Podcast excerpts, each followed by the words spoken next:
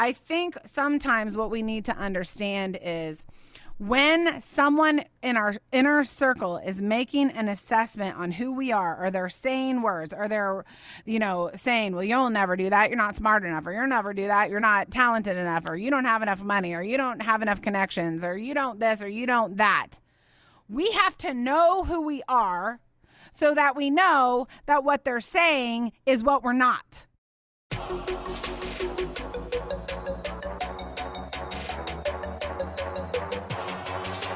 It's time now for the Autumn Miles Show.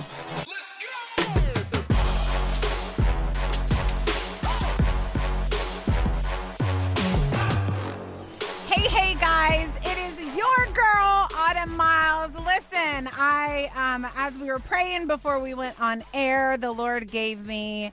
He reminded me of a verse that I just want to start this show off with. Isaiah 43 1 says this Do not fear, for I have redeemed you. I have called you by name.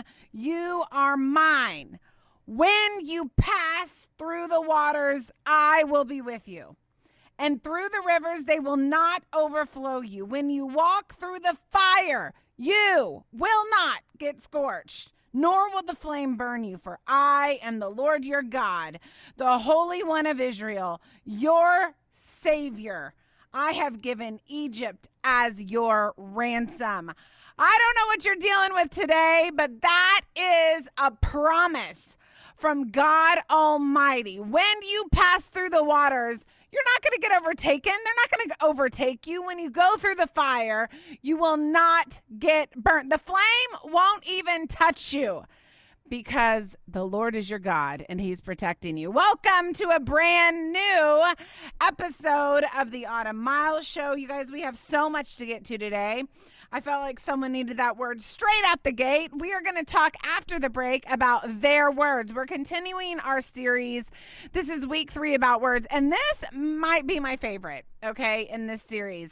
Their words, their words. We're going to talk about their words when you were seven years old that formed the rest of your life and your thought pattern in a specific insecurity. We're going to really touch on how their words affect you and how do you overcome their words. And we're going to go to my boy, my best buddy, David, King David in the Bible.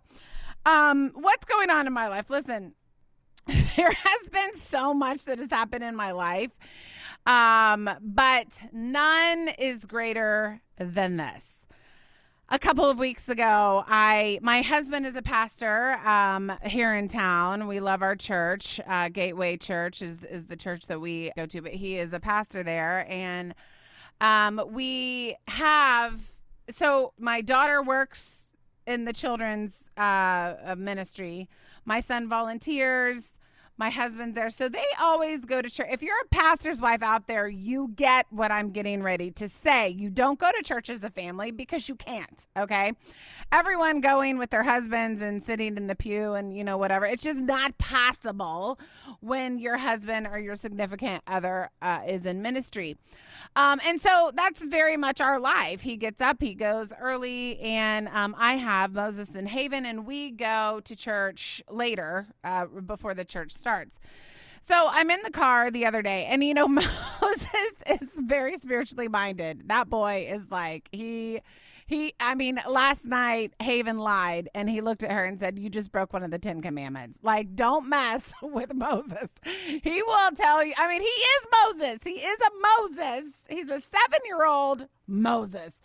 Um, it was pretty funny, but he yelled, You just broke one of the Ten Commandments in front of uh, I don't even know how many people at one of our community events that we attended. Anyways, we're in the car and we're driving to church and um, you know i really love i love when i have the two little ones together because their conversation is hilarious on this particular week the conversation switched to um, jesus in heaven and um, I just kind of let let it play out because I wanted to know what what Moses was going to say to Haven because Haven was asking all sorts of questions, and you know, I just wanted to know how his brain is processing you know, the things that he's learning. He's got an action Bible, which, by the way, if you have little kids, I highly suggest you buy them an action Bible. It is amazing what they've done. It, it puts it in ways that little boys and little girls can understand and they read the captions and you know it's it's pretty awesome. But anyway, he's got that and they're talking about heaven and um a long story short, because there's the part two of the story, um, Haven asked Jesus to be her savior in the car driving to church. It was so incredible that it was it was just such an incredible moment. It's like you can have church anywhere. And um, Haven is, uh, you know, I talk about her a lot because she's so spunky. And um, that day, it was just incredibly precious. I don't know another word, but Moses had a hand in um, that decision that she made. Of course, eventually I took over the conversation. I was, you know, but it was a really precious moment. It just so happened to be the day at the church when they were doing baptisms. And Haven is my introverted child. You would never know it if you were a fly on the wall in our house. All the flies on the wall in our house doesn't believe what I'm getting ready to tell you because she is not introverted at our house but she's you know she's an internal processor. She's more shy when she's around people. And the other three are like they're not shy at all. But i asked her i said you know this is this is so amazing. And we're doing baptisms at the church. Is that something that you would want to do? And she understands baptism. The other three just got baptized a couple of months ago. And she said yes. Haven's authoritative yes means yes. When she wants it, she wants it. And um, so I was able to meet Eddie at the door because he always meets us with their little like church tags and uh, was able to tell him what happened. She asked Jesus to come into her life and then also say she wants to be baptized. And um, so after church, we stood in a long little line and it was really awesome. She waited so patiently, and Eddie, my husband, was able to baptize her.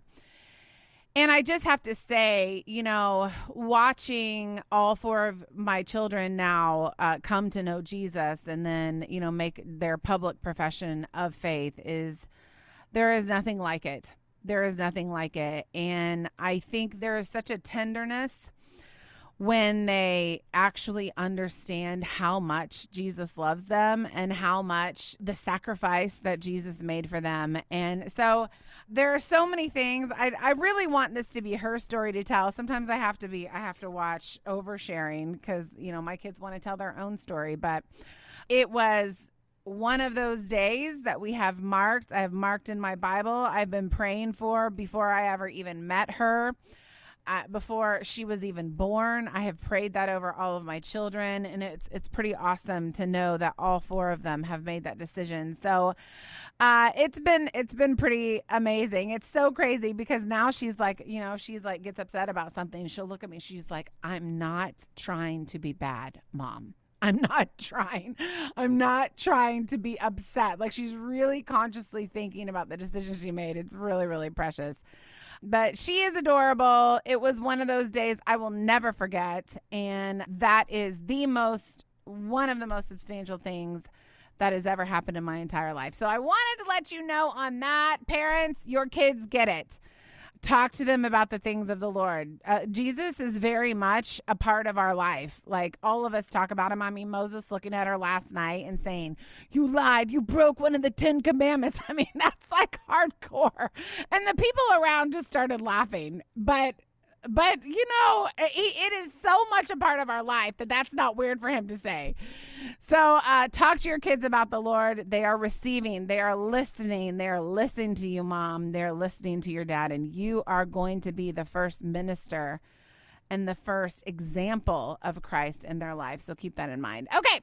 When we come back from the break, we're going to talk about their words, their words, and we're going to talk about how do we overcome their words when it hurt and it stuck with you for so long? I'll see you guys after the break.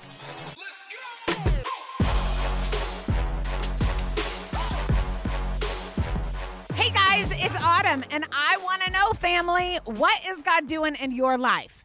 If you have a recent praise report about God's faithfulness, we all want to know about it. I want to know, my team wants to know, and your brothers and sisters in Christ that listen to this show want to know. You can share your story by emailing hello at autumnmiles.com or you can direct message me on Facebook or Instagram by searching Autumn Miles at the top of the page. I want to hear about it, guys. Let's tell the world what God is doing in your life so we all can be encouraged by your journey of faith.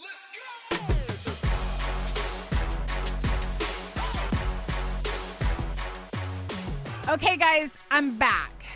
I have such a heart for what I'm getting ready to share with you guys because words can be used as weapons and they are used as weapons every single day. And odds are, if you're normal, that someone has said something to you in your lifetime that has seared you and you just can't seem to move past it.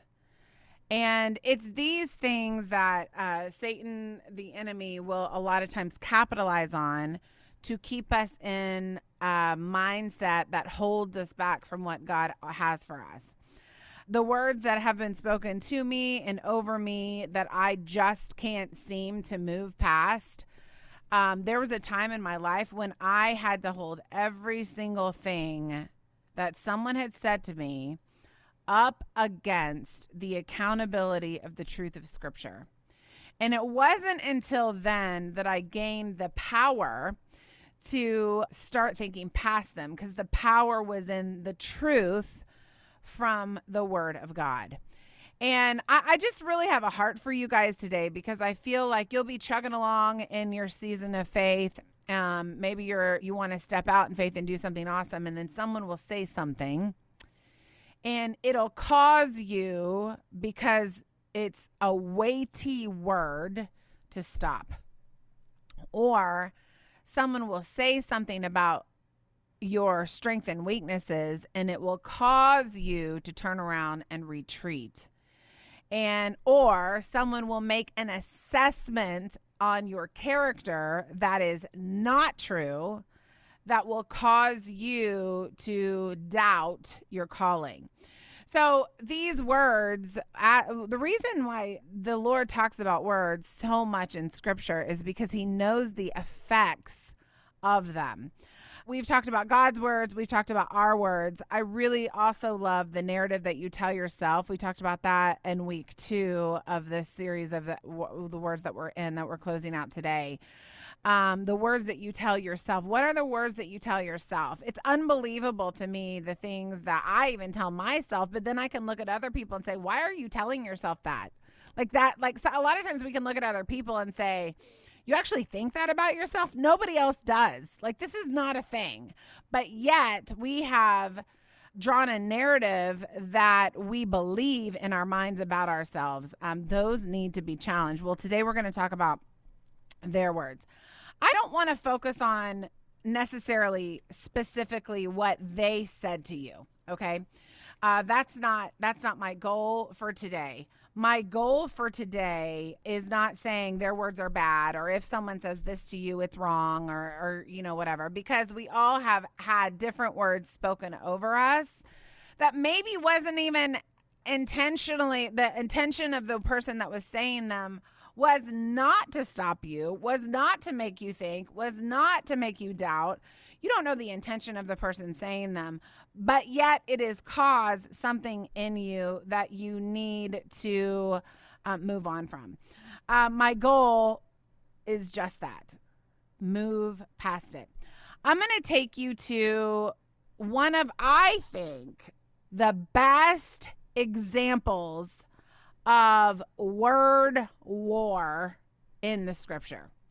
It is found in 1 Samuel 17. Now, this is the story of David and Goliath. What we know, what I I'll just say what I know. What I know from studying this text a lot over the years is that a lot of times in biblical times the the bodies of people, the nations would do opponent um, fighting it wouldn't be nation against nation, army against army. It would be opponent against opponent. And that's what they were choosing to do with the Israel and the Philistines right here in 1 Samuel 17. So, who was chosen as the Philistines' opponent was Goliath. Now, Goliath was tall. We all know that. We all know that the dude was tall. Let me read let me read it for you. But he he was chosen as their champion, which is what it caused him in first Samuel 17. What one of the big things I want to bring out to you about this passage is that this was not just about David fighting Goliath. Um, Goliath obviously was the champion that they chose, and I'm going to read the whole text to you here in a second. But I don't think anybody talks about the fact that David fought off three groups of people's words before he ever faced Goliath in actual warfare. He was able to overcome three small battles before he went on to win the war for Israel. We don't talk about this. I, I, as a matter of fact, I have never heard a message on this before. But this is a blueprint, if you will, on how we can move past words. Okay. So let me let me pick it up in First Samuel uh, Samuel 17, verse 3. I, I'm gonna I'm I might skip around, but again, you guys aren't here to listen to me. I'm also might read the whole text. It's a long text. Let me see what I'm feeling. But I want you to pay attention not to, while I'm reading, not to Goliath and his height and, uh, and all of that, although that was intimidating. I want you to listen to the exchange of the words that take place and who they come from as I'm reading. Okay, here we go. First Samuel 17 3 says this uh, The Philistines stood on the mountain on one side while Israel stood on the mountain on the other side with a valley between them. This is uh, how we know, and you can do your own study on opponent uh, opponent warfare. Then a champion, a champion, came out from the armies of the Philistines named Goliath from Gath. His height was six cubits and a span. He had a bronze helmet on his head. He was clothed with scale armor, which weighed 5,000 shekels of bon- uh, bronze. He also had bronze greaves on his legs and a bronze javelin slung between his shoulders. The shaft of his spear was like a weaver's beam. Now, listen to um, what is being talked about here. They're painting a picture of what Goliath looked like. Okay. They want you to know he looked incredibly scary. Okay. Uh, verse 7 The shaft of his spear was like a weaver's beam, and the head of his spear weighed 600 shekels of iron. His shield carrier also walked before him. Verse 8 is where it gets real. He stood. Now, this is an intimidating figure. He looks intimidating. I gotcha. But what he looked like was not what necessarily stopped Israel from going up against him. Listen, he stood and shouted to the ranks of Israel. He shouted, listen to the words exchanged here. And he said to them, uh, Why do you come out to draw up in battle array? Am I not the Philistines and you servants of Saul? Choose a man for yourselves and let him come down to me.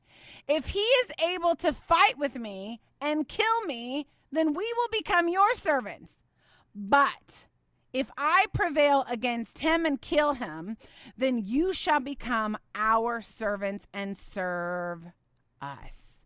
Again, the Philistine said, I defy the ranks of Israel this day. Give me a man that we may fight together. Okay?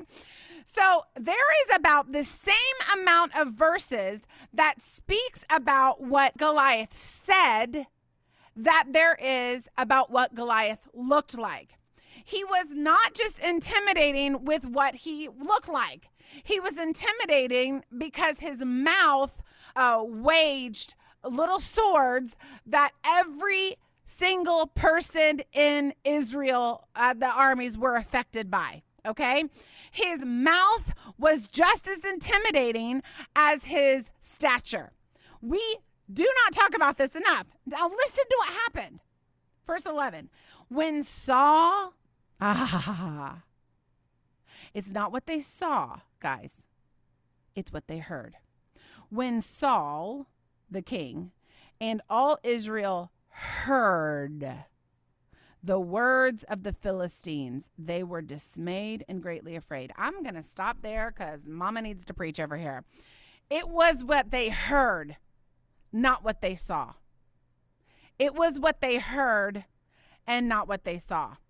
If it was what they saw, Goliath could have walked out and not said one word, and he would have stood there and they would have completely ran away from the valley and they would have left. It was not what they saw. Now, was his stature intimidating? Yes, of course it is. It says it right here. But it says when King Saul and Israel heard what Goliath spoke. They were, according to verse 11, dismayed and greatly afraid. This war was a war of words. It caused them to stop. It caused them to question. It caused them to be scared.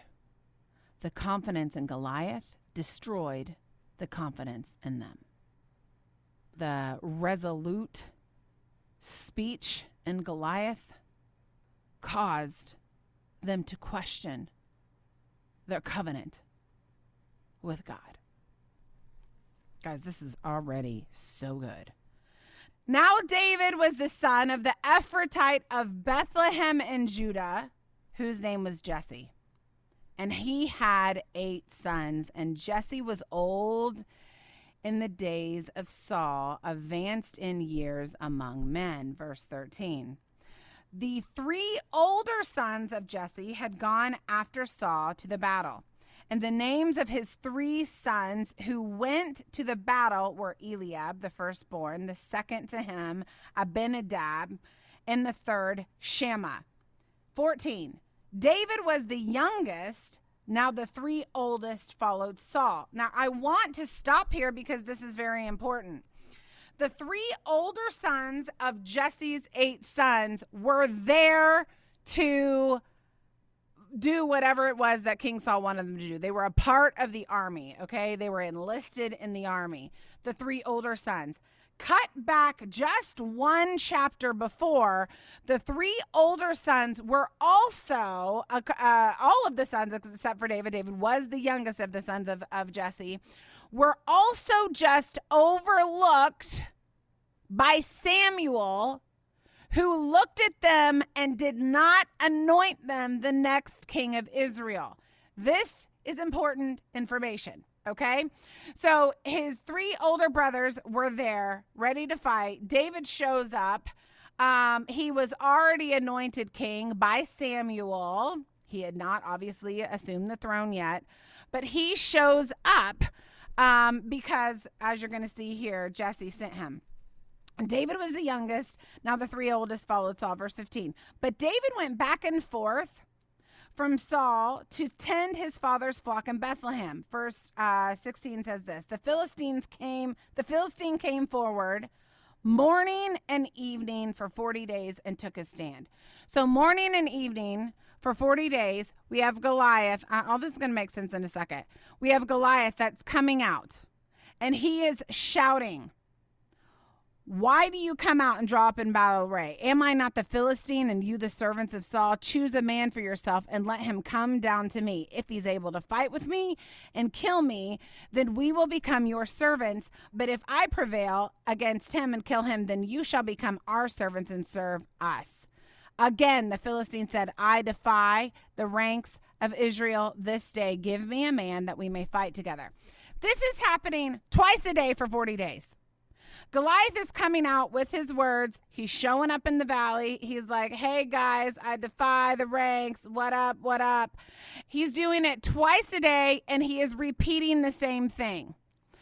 One of the words, a lot of times, that Satan knows gets to us the most because he studies us as humans. Those words that get to you, he tempts you to repeat them. I don't know what has been said to you by someone of old, but the very sheer fact that Goliath was repeating the same thing, he was actually winning the battle because what he was repeating was causing fear in Israel and also in King Saul. He kept repeating it every morning, every night. Where's your guy? Come on out. I'm right here. We'll be your servants if you kill me, but if not, you're going to be ours. I defy the ranks of Israel morning and night. He came out and he shouted, shouted, shouted the same thing. He shouted it. He shouted it morning and night and morning and night. 80 times he came out and repeated the same thing. That thing that someone said to you years ago, or maybe it was last week, I don't know. You have let it ruminate in your mind over and over and over and over and over and over in the middle of the night, 3 a.m., over and over and over until it has greatly dismayed you and made you fear. The repetitiveness of Goliath and the fact that he was resolute and the fact that he was consistent and the fact that he shouted and the fact that his words were intimidating coupled with his size. The relenting repetition of his words was wearing Israel down. I feel the Spirit of God on this. I'm not even close to done. But I feel like the Lord wants to say to you stop repeating it to yourself. When someone says something to you and it and it stings, it stings in that moment, but when we repeat and go over the dialogue over and over and over again, oh, they don't like me. Oh, they don't think I'm good enough. Oh, they you know, my work isn't good enough. Oh, well, I'm going to fail. Or, oh, and they told me this, and they told me I would never be used by God, and they told me this, and you'll be nothing but a waitress your whole life, and all this kind of stuff that they throw at you. If you let it ruminate over and over and over and over and over and over and over and over, it will cause you to stop. Stop it before it stops you. That's going to bring someone freedom. I got to move on because I got lots to talk about. 15. But David went back and forth from Saul to tend his father's flock at Bethlehem. The Philistines came forward 40 days and 40 nights. We already talked about that. Verse 17. Then Jesse said to David, his son, Take your brother an ephah of this roasted grain and these 10 loaves and run to the camp to your brothers. Bring also these 10 cuts of cheese to the commander of their thousand and look into the welfare of your brothers and bring back news of them. Now, we're talking about words here. We have always heard it said, oh, David brought his brother's lunch, you know, like the little boy with the five loaves and two fishes. Yes, he went with a lunch, he didn't go for lunch. Okay. I want to make this distinction because Jesse is back home worried about his three older sons. And I this story has just gotten replayed so wrong over the years. Listen to listen to the narrative. Bring also these 10 cuts of cheese to the commander of their thousand and look into the welfare of your brothers and bring back news of them. He took them lunch as an excuse to go. But his mission was not to bring them lunch, his mission was to bring back words to Jesse who was worrying about his kids. He went with lunch, not for lunch. Jesse needed the consolation of encouraging words from David. So here David goes on a journey to gather words to bring back to his dad, to encourage his dad that, oh no, they're okay. Everyone's okay. But he ends up um, doing something greater. Verse 19 So Saul and they and all the men of Israel are in the battle of Elah fighting with the Philistines. Verse 20. So David arose early in the morning and left the flock with the keeper and took the supplies and went as Jesse had commanded him. And he came to the circle of the camp while the army was going out in battle array, shouting a war cry. Now he was going for a message to take back to his dad not for cheese, people. He was going to gather information. So if you're going to gather information from your parents or your whoever your authority is, you're going to get in there. You're going to start asking questions. You're going to wonder what in the world is going on here. I need to know because my daddy sent me on a mission to bring back encouraging words because he's scared for my brothers. Do you understand how this transpired? Okay. He was on a mission for encouraging words, not to bring cheese and, you know, cottage cheese and a couple cheese cubes to the commander of the army. He needed to know what was happening. So David armed himself in there and he started asking questions. He came to the circle of the camp while the army was going out in battle array, shouting the war cry 21. Israel and the Philistines drew up in battle array, army against army 22. Then David left his baggage in the care of the baggage keeper and ran to the battle line and entered in order to greet his brothers. So he's like, hey guys, he's going on a mission to get a message words back to his dad so he's got to uh, go and all the way to the battle line to hang out with his brothers 23 as he was talking with them behold the champion oh here we go the philistine from gath named goliath was coming up from the armies of the philistines and he spoke these same words and David heard them. Remember what we just talked about. So Goliath is coming out this is so important, and we do not ever talk about this. David hears the words the first time what Israel has heard 80 times. David didn't hear them on repeat, he heard them one time. He hears what everyone is freaking out about. He hears it he hasn't allowed it to ruminate over and over and over in his mind. He hears it the first time. And this is what he says Oh, I love it, love it, love it so much. When all the men of Israel saw the man, they fled. Why? Because the words of Goliath had ruminated in their minds, probably in their sleep. They're probably having nightmares about these specific words, and they were greatly afraid. Verse 25 Then the uh, men of Israel said, Have you seen the man who is coming up? Surely he is coming to defy Israel. And it will be that the king will enrich the man who kills him with great riches and will give him his daughter and make his father's house free from Israel. Now, listen, David had heard them once, they had heard them 80 times. This is important. 26.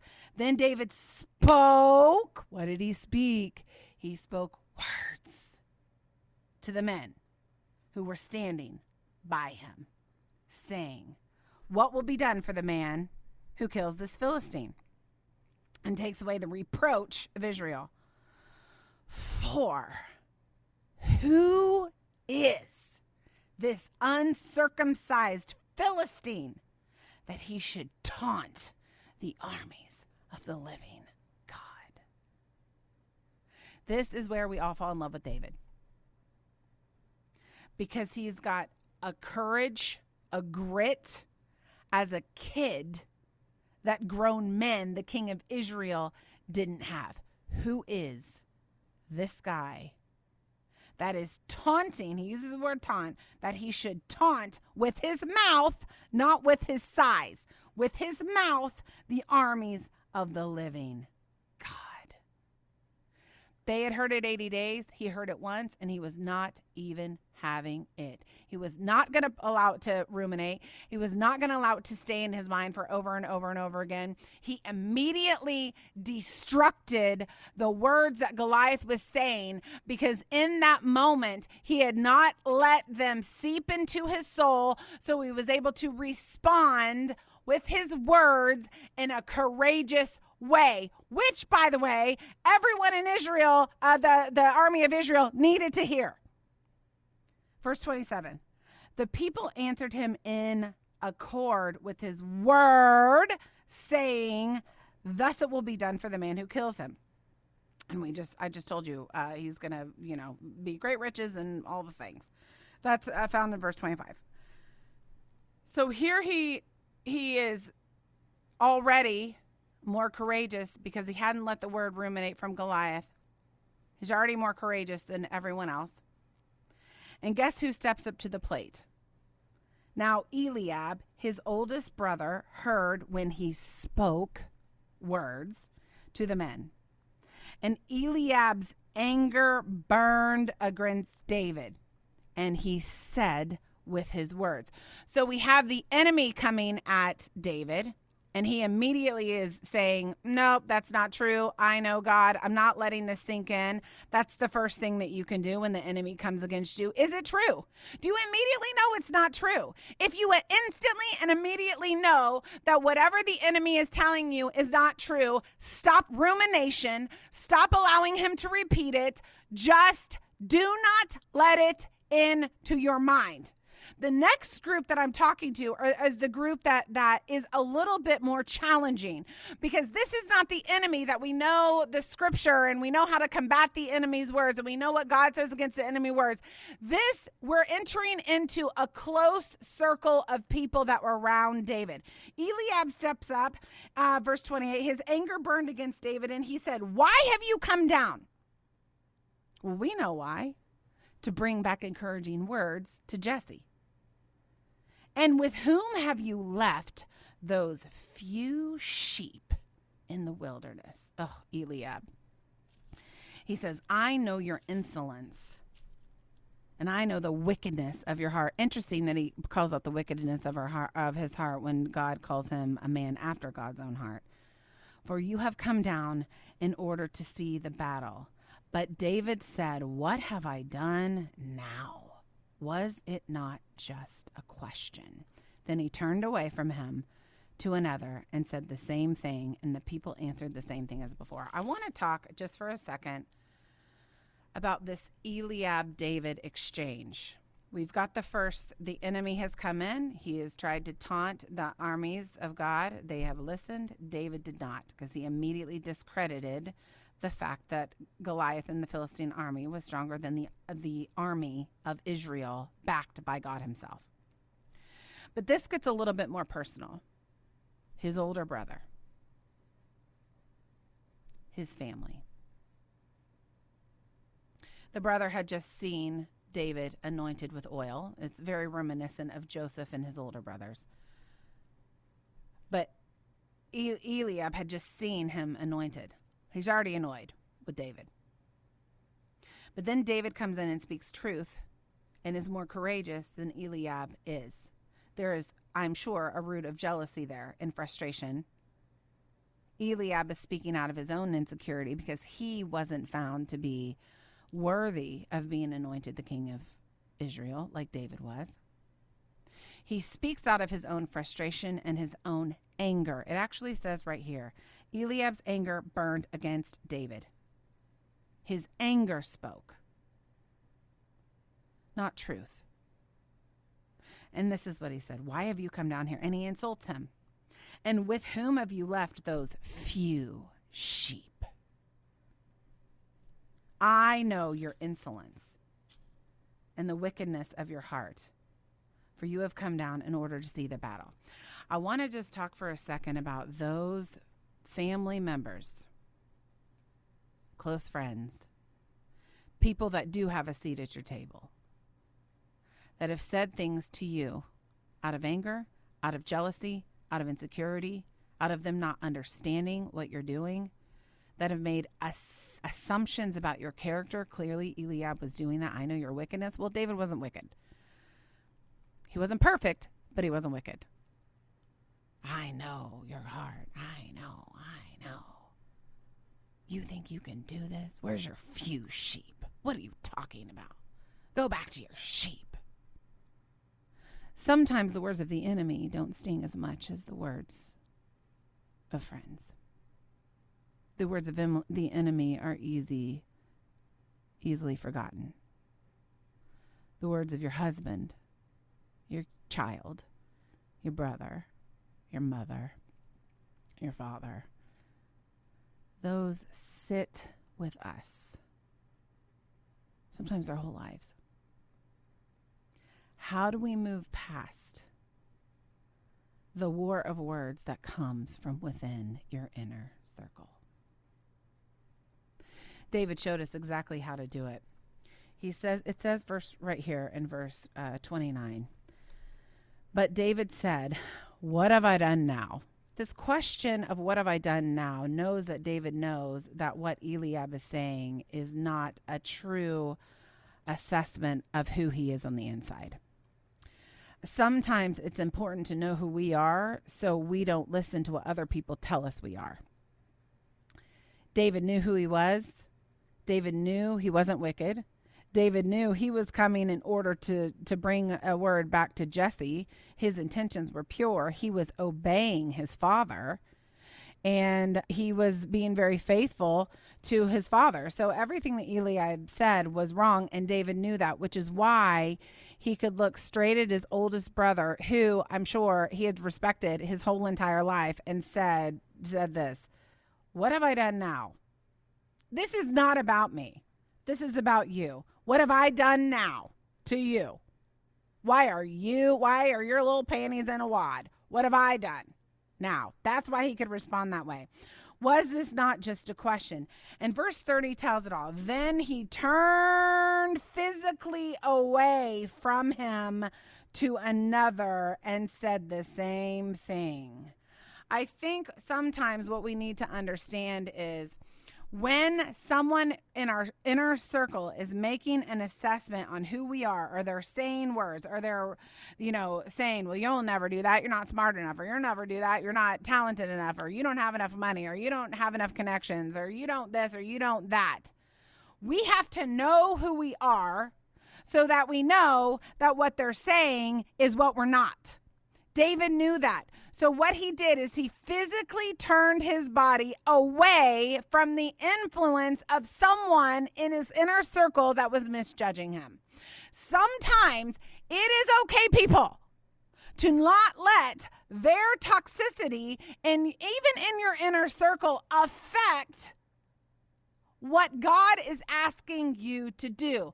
He had a war with Goliath of words first, and now it's in his inner circle.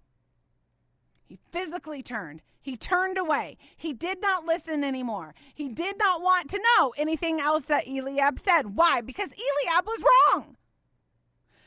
If there is someone in your inner circle that is contradicting everything that the Lord has said to you, it's time to turn away. Now, I'm not saying never talk to him again, but I am saying mentally make a note. This person doesn't need to influence my life any longer because they get it wrong every single time. They don't know what's in my heart, they don't know what's going on in my calling. Physically, turn your brain off to allowing them to speak in to what God is asking you to do if it contradicts what you know to be true. David did that. I'm physically going to turn. He did. Verse 31. Here we go. This is another, this is the third one, and then we'll be done. When the words, oh, it's all about words, isn't it? Which David spoke were heard, they told them to Saul, King Saul, and he sent for him. David said with his words to Saul, Here we go. We're about to fight the third battle. Let no man's heart fail on account of him, talking about Goliath. Your servant will go and fight with the Philistines. Verse 33. Then Saul said with his words to David, You are not able to go against this Philistine to fight with him, for you are but a youth, while he has been a warrior from his youth. The third war of words that happened before he ever faced Goliath was between David and his authority. Some of you guys have bosses. Some of you guys have parents. Some of you guys have, I don't even know who it is, someone in authority in your life that have said that you are incapable because of your youth, that you are incapable because of your weakness, that you are incapable because of your lack of education. And you've let it ruminate and you've repeated it in your head. Therefore, it has become your truth rather than factoring the power of God into what they said. Here's the thing about Saul what he said wasn't wrong. You're not able to go against this Philistine to fight with him, for you're but a youth. That's true. He was a youth. While he has been a warrior from his youth, that's also true. He was a warrior from his youth. But when it comes to King Saul, what King Saul did is what little baby King David had not done. King Saul factored God out of the intimidation that Goliath was bringing every day and every night. Saul counted the power of God out of the battle, and little bitty King David counted the power of God in. What they said to you may have been true, but it doesn't mean it's final because we serve a God who does immeasurably more than we can ask or imagine. He calls us more than conquerors. When you walk through the fire, you will not get burned. Shadrach, Meshach, and Abednego. And oh, yeah, there was a fourth guy in there too that uh, Nebuchadnezzar did not throw in. Little King David was factoring God in while King Saul was factoring God out because David had a different mental awareness of what God could do than Saul, because Saul let the words of Goliath ruminate in him, because he had a different awareness of the power of the living God, he was able to look at that authority and said, Yeah, so what? I'm going to do it anyway. Okay, those are Autumn's words.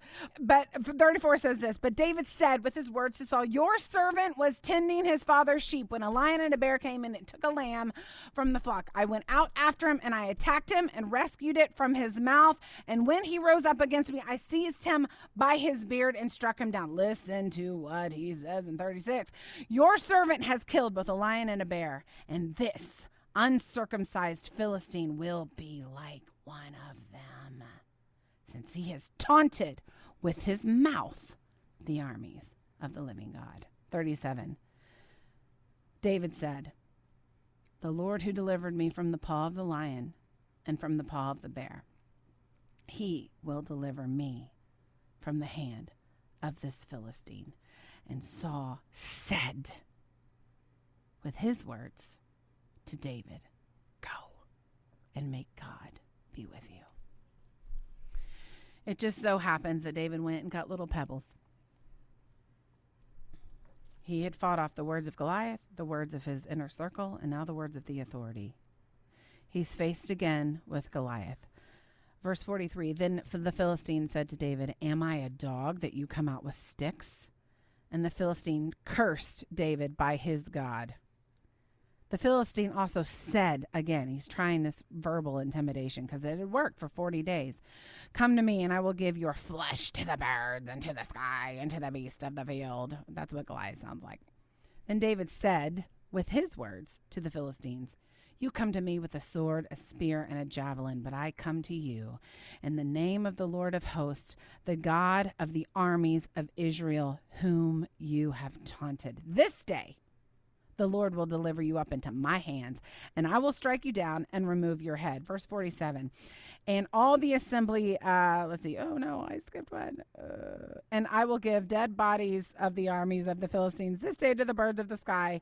Verse 47. And that all the assembly may know that the Lord does not deliver by sword or by spear for the battle is the Lord's, and he will give you into my hand. Then it happened when the Philistine rose and draw near to meet David. David quickly ran toward the battle line to meet the Philistine. David put his hand in his bag, took a stone and slung it, and struck the Philistine on his forehead. And the stone sank into his forehead, and he fell down dead. oh my gosh. That awesome. The actual battle part for David was pretty easy. It was the war of words before that was hard. Listen, I know this is going long.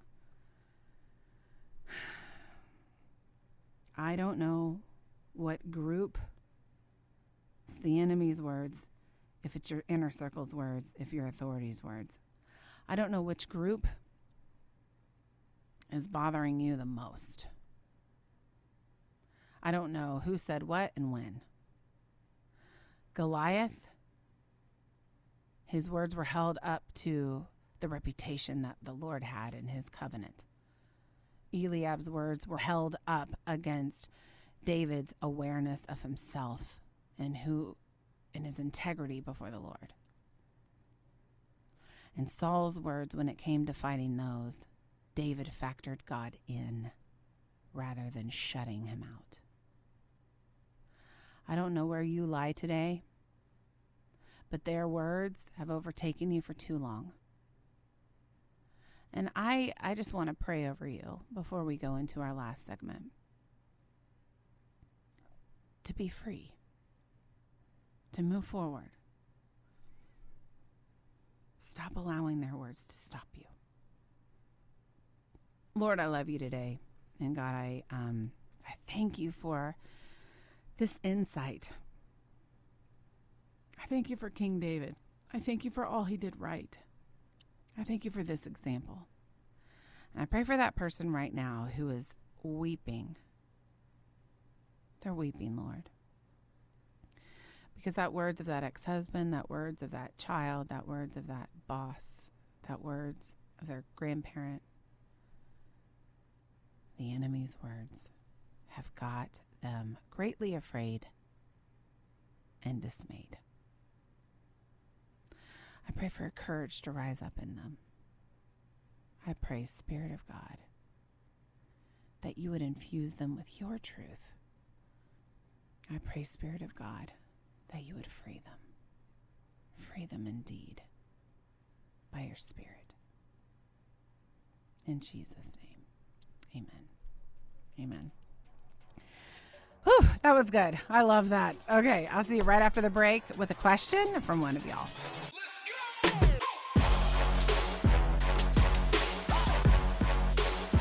Did you know that Autumn has many resources available to help you grow deeper in your relationship with God?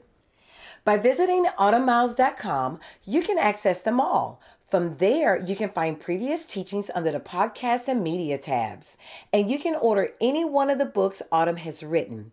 Her book, Appointed, will help you better understand that your significance is only found in God, while I Am Rahab beautifully conveys God's ability to redeem any situation you may have found yourself in. And if you want to add some heat to your prayer life and kick things up a notch, Gangster Prayer is a book that will help you do just that. Again, you can find all these resources and more by visiting autumnmiles.com.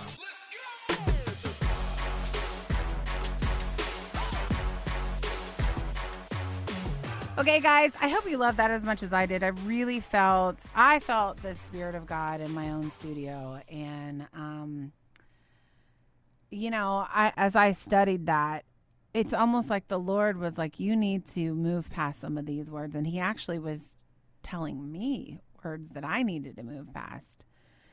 And I mean, I had church with Jesus long before I brought it to you. So just know that the Lord had convicted me before I even brought it to you. But I pray it brings you freedom.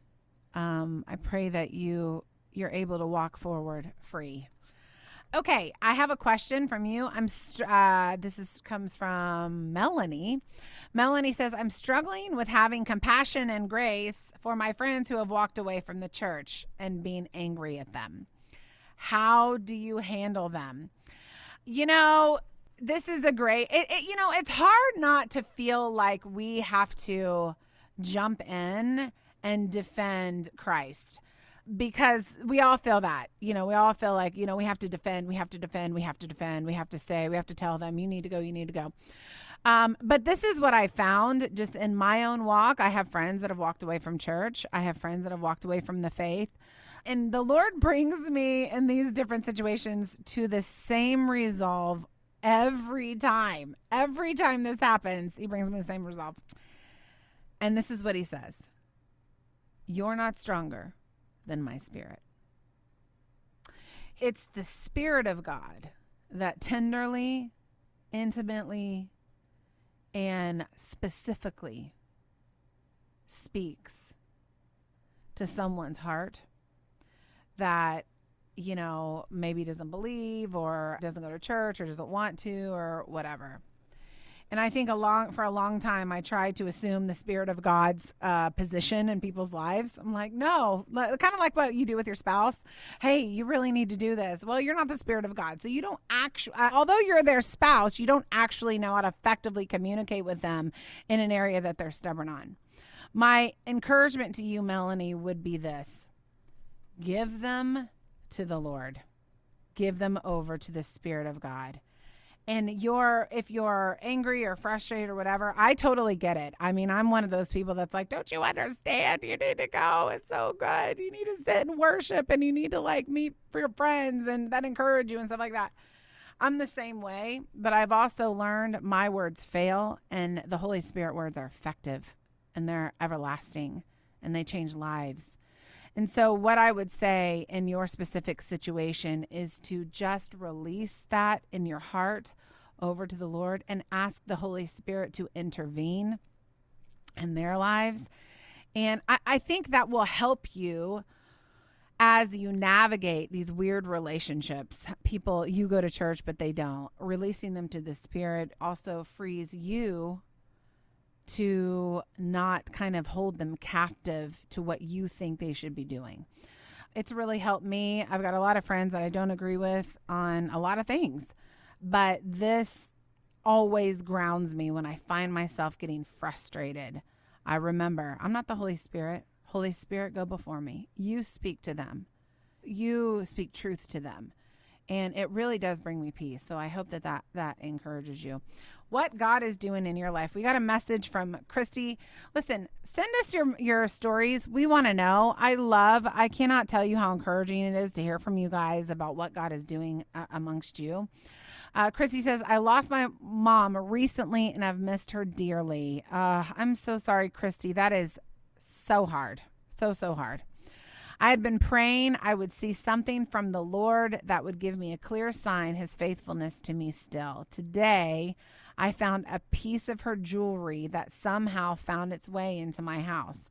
It reminded me that God cares even about the small things and my small request to see his faithfulness.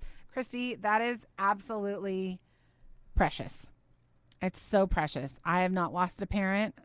I've lost in-laws, both of my in-laws, but I have not lost a parent. And um, but I can only imagine how that feels. And I just want to tell you, I'm so God is so present. And family, listen, there are thousands of you out there that listen to this every week. And I want you guys to know what God does amongst us so that it can encourage you that if God did it for Christy, God will also do it for you. If God did it for Autumn, then God's also going to do it for you.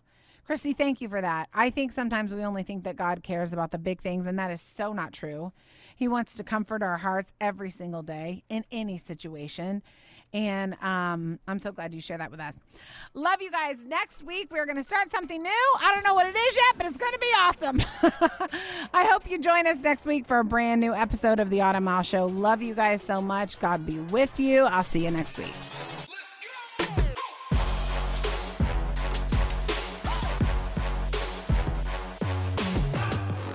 Thanks for tuning in to the Autumn Miles Show.